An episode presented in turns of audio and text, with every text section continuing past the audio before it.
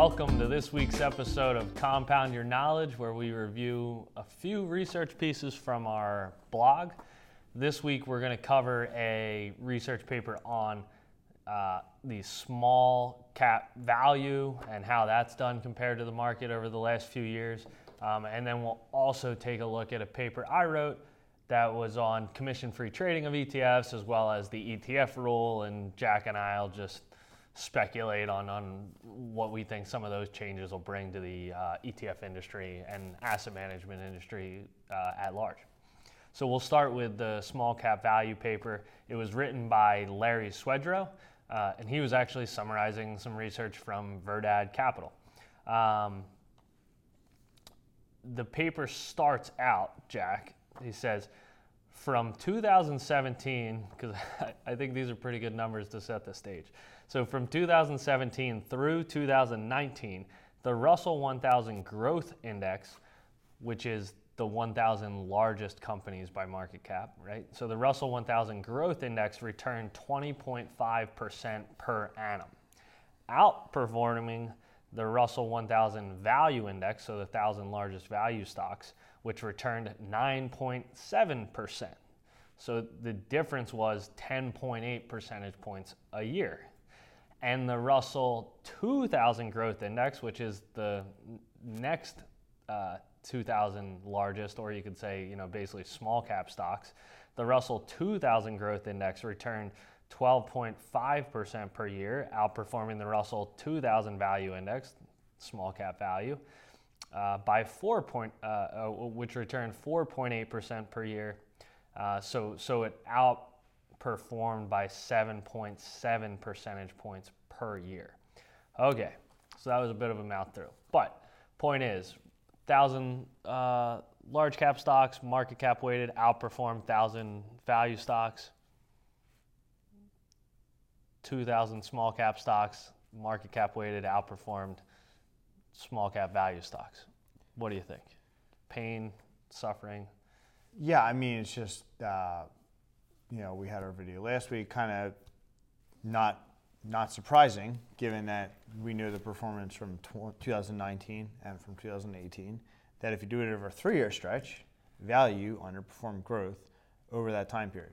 What Larry highlights there, which is somewhat different from the analysis I did, is that its value was outperformed by growth not only in the large cap space, mid large caps, which is kind of what we looked at last week, but also within the small cap space. Yeah. And, and then he looked at the international side.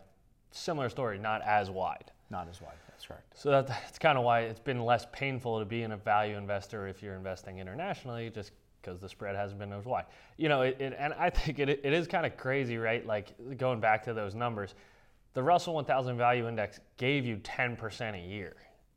Yeah. That's still, you know, if I could give you a guaranteed 10% a year for the next 100 years, you'd be like, oh, that's a great return. I like, sign me up, right? Um, it's just that the growth stocks have done so well over the last two years that it, it makes it, it makes it feel like you're doing terrible when you're when you're doing okay in value, uh, you know, in an absolute sense. Um, so yeah, so and the spread between MSCI EAFE growth index uh, that gave us 13.3% per year, um, whereas the MSCI small value index, uh, uh, let's see, it, it, beat that by 3.5 percentage points per year. Um, and in the emerging market side of things, the emerging markets uh, got outperformed by 3.4 percentage points per year. So on both developed and emerging only about 3% a year. So it's just, it's been easier to be a value investor internationally because the spread hasn't been as wide. Um, let's just hit on this sentence because I think this was, you know, a pretty good thing. So, uh, during the last 30 years, during the largest, most uh, expensive stocks returned 9.5% per year, underperforming the 19.4% return of the cheapest small stocks by 9.9 percentage points per year. So if we went back and looked at the previous 30 years, it actually was the opposite. Like there was a huge spread on on small value over. over Yeah, I mean, value. historically, looking at you know using like Ken French's data, you can look, you would find that small value did well, um, but it does not work all the time, which we've highlighted, and this is clearly a time in which it underperformed. Right, another time of out- of underperformance was near the end of the tech bubble, where large growth once again trounced small value, large value, any type of value. Yeah, yeah, and and they, they that's where they go into next. There were only two periods worse than the first 10 months of 2019 for U.S. small cap value on a relative basis. Um, key relative, like I said, but uh, that was right before the Great Depression in 1929, and that was at the height of the tech bubble in 1999. Yeah, I mean, so uh, hopefully neither of those uh, market events occur, unfortunately, right? We don't want Great Depressions or uh, stock market bubble popping. Obviously, most investors wouldn't want that, but that actually is when it occurred the past two times. Yeah, yeah, well, and yeah, the Great Depression was obviously bad, right? The market went down and kind of everything went down. The 1999 tech bubble, you know, I say it just depends what kind of crisis it is, because the 1999 tech bubble, I call that like a fundamentals bubble, right? Where if you owned a, a value strategy, you actually did pretty well following the the the uh, tech bubble. You know, you didn't go down nearly as much, and you you know you did great from 2000 to 2008. Um, so it depends, as as opposed to what was 2008. 2008 was a liquidity bubble, right? Like just everything got wrecked, everything went down. Um, so it, it's always it's it's like what what's driving the the drawdown, uh, which you can't know really ahead of time. So that that's the tough thing. Um, yeah, and then so then Jack, they had some data on. I mean, I, you know, pretty intuitive, or at least what you would hope to see. But they had some data on just h- how we did uh, in a in a small cap value after those uh, you know bad returning periods on a one year and three year go forward basis, and what what did that show? Yeah, I mean, essentially, it was looking at you know worse relative time, and then what was the future return, and obviously, historically, if you know ex ante that small cap value did better Yeah. than other portfolios, if it had a bad time period, it must have had a really good time period. And what they highlight in this chart is that, you know, in the next one and three year, uh, both like absolute and relative returns were generally pretty good. Not all the time, uh, like on a relative basis, but on absolute, um, you know, in general is pretty good. The exception there being obviously the Great Depression. Right. Um, yeah, and then they talk about the spreads between value and growth. Like this is an important thing to understand. Spreads are going up, and they had some, you know, very extreme data in their research as to how much the spreads are going up. Right, but we we care about how the spreads are going up between value and growth. Right, how much uh, cheaper is are the you know cheapest value stocks than the growth stocks, and what do you, do you know what they kind of showed there, Jack? Yeah, I mean, essentially what they showed is the spread, you know, between like value and growth, right? And uh, I think in that it was basically uh, what was it, cash flow, uh, sales to um, I think it was cash flow. cash flow to price, right? Yeah. Yep. And so what this shows is obviously in general, there, there's a reason that stocks are called growth stocks for a reason, right? Yep. They have higher growth rates of earnings, cash flows, et cetera. Yep. And in general, the market rewards them with a higher multiple of their earnings, cash flow, et cetera, right? But what you can look at is like a relative spread basis. Um, and on this metric, what you see is the past couple of years, while value has underperformed growth, um, at the same time, the spread between the multiple on value and the multiple on growth has expanded Yep. right? And now when you're obviously looking at like future returns, right? To the extent that spread, you know, goes down, that would be a I would say boost for value and negative for growth. Right. Right. But but uh, and that, that spread's really important. And they then Larry gets into this market timing is impossible. Who knows, right? Cliff Asness uh, at AQR wrote, wrote uh, the paper, you know, hey, maybe it's time to sin a little in value uh, a few months ago, and then what happens? Value totally got its face ripped off, and you know, and then Cliff came out and said, hey, this is why it's so hard to market time. But but the point is, um, if you were going to market time, and what Larry gets into here, you're you're better off investing in something after it's performed terribly for years. Um, if you were going to try to do market timing as opposed to investing in or, or, selling out of something that's done terrible for a few years and trying to find something else, right? I mean, something along those lines. Uh, yeah.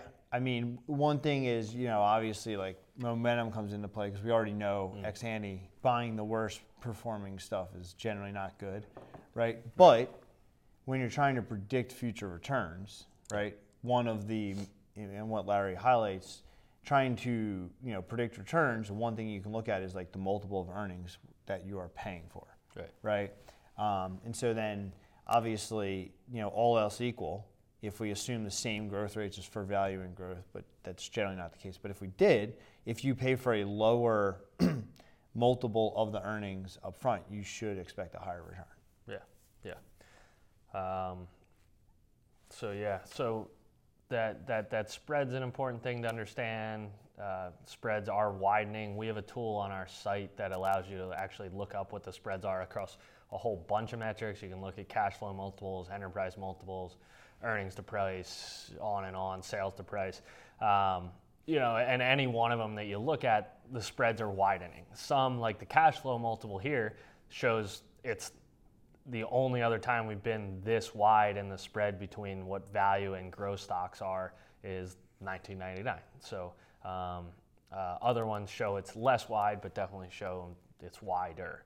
Uh, so do do with that information, I guess, what you want. Like we said, market timing's tough, but but we'd rather see widening spreads than not if we're if we're actually lagging the market.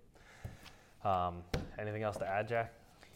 Yeah, just the. I think that is for you know value investors out there that still like the strategy, one of the thing on the spreads that you can at least take, I would say, uh, solace in is that the fact that you know if value underperformed and the spreads didn't widen, I think that would be you know even more painful, right? right? Um, so that's one thing to uh, take a look at. All right. Uh, so the next paper we got is on just a paper I wrote, just kind of summarizing what the uh, changes from commission free trading are, um, as well as something called the ETF rule. The reason I wrote this paper was because internally, I think at Alpha Architect, I mean, we knew commission free trading was a thing out there. We didn't participate in any of those programs, but man, were we surprised how much of an impact commission free trading could have in terms of um, changing investor behavior. Um, so I just wanted to summarize some of my thoughts up on that. Jack, there's like people, you know, one thing people are saying, hey, commission free trading is bad um, because now people are going to trade more now that they don't have to pay any commission charges you have any thoughts around just commission-free trading in general? What what changes we've seen at Alpha Architect are good or bad or? Uh, I mean, what I'd say is that's generally great for investors, yeah. right? The fact that trading is now commission-free. As far as investor behavior, right? Commission-free, uh, I don't think is probably going to affect your. It just depends on what type of investor they are, right? Yeah. If you're someone that's going to be trading if you were already trading every day, you're reading the news, making trades, you're probably going to trade more. Yeah. Right? If you're someone that's just buy and hold, you're like, oh, well, this is nice. Maybe now, you know, I don't have to pay commissions on my, you know, annual rebound. So I think the right. the the the move by a lot of brokerage houses towards commission free uh, will have effects on the behavior of investors, kind of exactly what you would expect. Right. People that want to trade are going to trade more. People that don't trade a lot, they're not going to trade a lot anymore. Right, and I, and I, you know you'll see trading numbers go up, and I'll give you an easy example why. Well, I have friends who okay they they, they set aside five hundred dollars every month to invest in whatever model they have built for themselves. Right, they just manage their own money, um, but they would wait. They would wait you know for three months to build up, so they had fifteen hundred dollars of cash to make a trade when trades were ten dollars. Right, because they didn't want to trade because it was $500 and now they're paying $10 on $500 as opposed to paying you know $10 on $1500 it just makes their cost overall lower right so they would wait people like that now you can just anytime you get additional cash you have no qualms. You're like all right i'm buying more. I'm buying more right? So even even well behaved investors will trade more but this if you believe that investing is a good thing you know on a systematic regular basis um, and not worrying about what the price is today versus yesterday, um, that, that, that, that's good increased trading. Um, um, and, and I talked about that the fee war is over in this paper. I don't mean that fees aren't going to go lower. What I mean is the, the players are set for the fee war and they're just murdering each other. Uh, you know, State Street just cut from uh, you know, they, they took their new S&P 500 from from like I don't know what it was, like four bips down to two bips or three bips, right? And Eric Balchunas had a had a great point on that. As soon as they did that, they got 10 billion in flows into their new S&P 500. Like people are calling it SPY Mini. Um, so there's definitely like if you get into this fee war, there will be um, uh, benefits to be had. But one, the players are kind of set. Two, from an investor perspective, which is really what matters, going from four bips to three bips isn't going to have a material effect on your long term. Yeah. No, in, in, general, that's true. It's good that you can get the market access for two bips now. Yeah. Um, so, so that yeah, so that's what I was going through there. One thing I did say in this paper, I wrote this back in November. Um, I said what it means. So the ETF battle is essentially over. The fee war is over, right? The players are set both in the ETF industry and uh, in this in this low cost battle. What it means is the behemoths in the mutual fund industry. I'm reading a quote who don't have an ETF strategy will disappear through mergers and acquisitions, similar to how we saw Oppenheimer disappear from getting acquired by Invesco.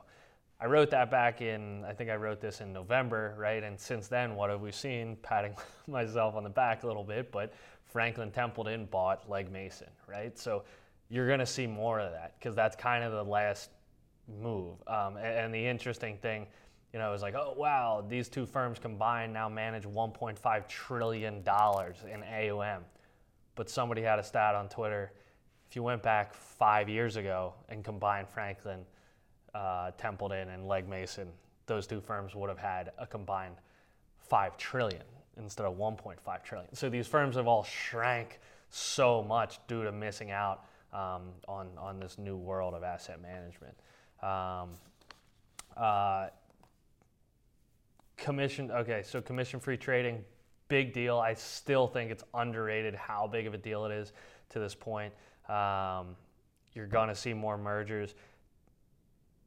Jack, let's just move to the other topic though um, the ETF rule. Yep.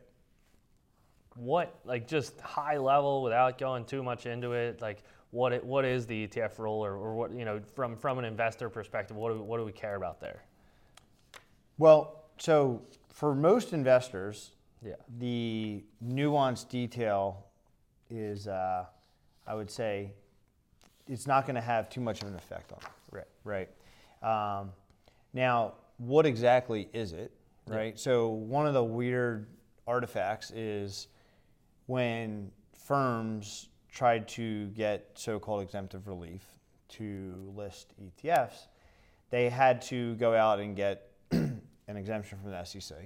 And interestingly enough, over the years, uh, people were playing by different rules. Yeah right? So firm X had a different set of rules than firm Y than firm Z, which just seems kind of weird, right? You would say, you know, if someone's an ETF issuer, you would just kind of assume, I think most investors actually probably did assume, mm-hmm.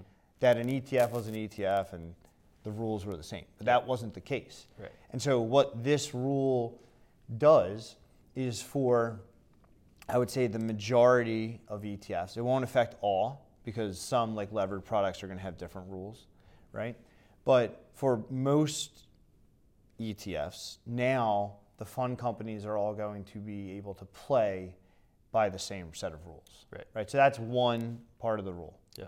Um, and then to, to play by the same set of rules, you have to have certain things you have to do. Like, and a lot of th- a lot of firms already do this, like bid ask spread on your website, daily disclosure of holdings. So things that a lot of firms are already doing. So now they can fall underneath this rule. Yeah, yeah. E- ETF rules great. It's pushing more transparency in the ETF industry. The ETF industry has always been big on transparency, though. So this is just pushing towards more of that.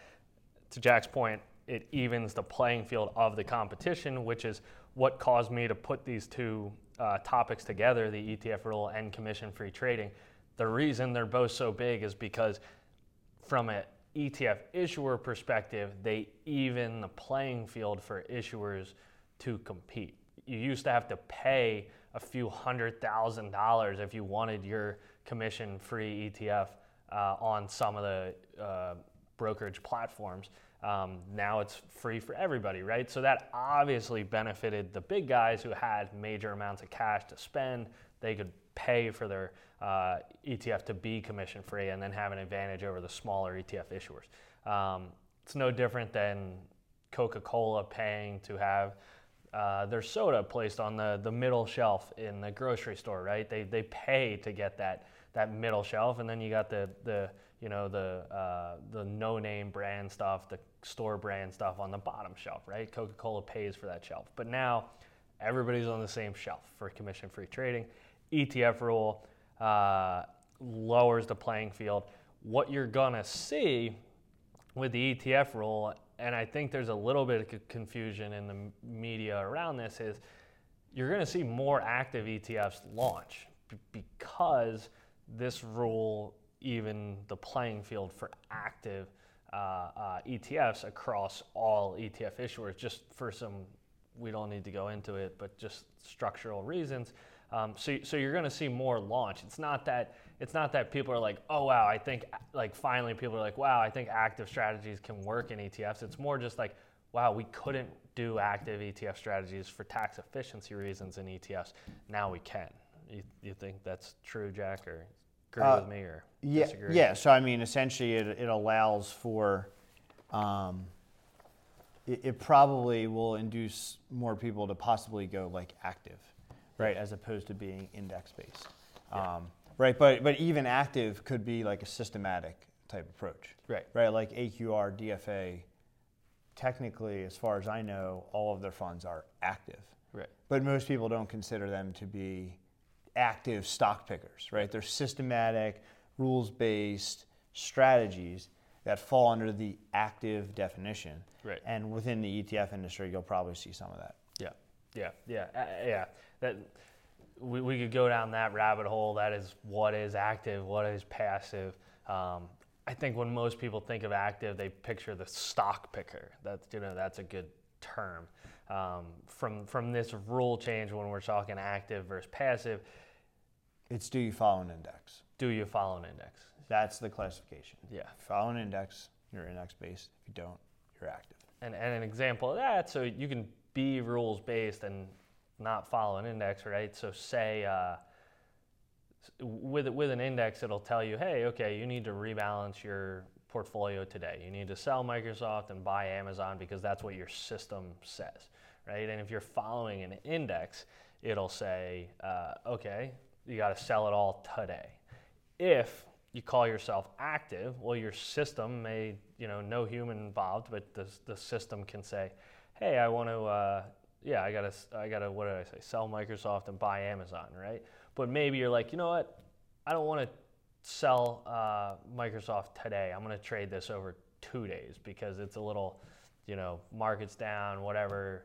Um, so I'm gonna I'm gonna work this order over two days, right? So you're still totally following a system. There's no, um, you know, no, nobody's just waking up picking stocks, but uh, but you just have a little bit more flexibility on trading. So so that's uh, you know kind of what um, DFA and AQR, I believe, would, would do, and then uh, what you know what, what you're going to see that that'll be the reason you'll see more ETF issuers launch active ETFs um, to j- just to have a little more flexibility on, on their operations, even if they're still doing systematic uh, type things. Um, all right, small value's been horrific. Maybe it'll outperform in the future. Maybe it won't. Um, but spreads between value and growth are just about the widest they've ever been. Um, commission free, big deal, still underrated. My opinion, you'll still see these big mutual fund companies merging in some way, shape, or form and essentially disappearing. Uh, ETF rule, more active ETFs coming out because of that. Uh, Jack, anything else to add? No, that's it. Okay, that's what we've got for Compound Your Knowledge this week. We'll see you guys again soon. The views expressed in this recording are the personal views of the participants as of the date indicated and do not necessarily reflect the views of Alpha Architect itself. Nothing contained in this recording constitutes investment, legal, tax, or other advice and should not be viewed as a current or past recommendation or a solicitation of an offer to buy or sell any securities or The information in this recording is based on current market conditions, which will fluctuate and may be superseded by subsequent market events or for other reasons. Alpha Architect does not resume any duty to update forward looking statements. The information in this recording has been developed internally and or obtained from sources believed to be reliable. However, no representation or warranty, express or implied, is made or given by or on behalf of Alpha Architect as to the accuracy and completeness or fairness of the information contained in this recording. Any liability as a result of this recording, including direct, indirect, special, or consequential loss or damage, is expressly disclaimed. Copyright 2018, Alpha Architect LLC, all rights reserved.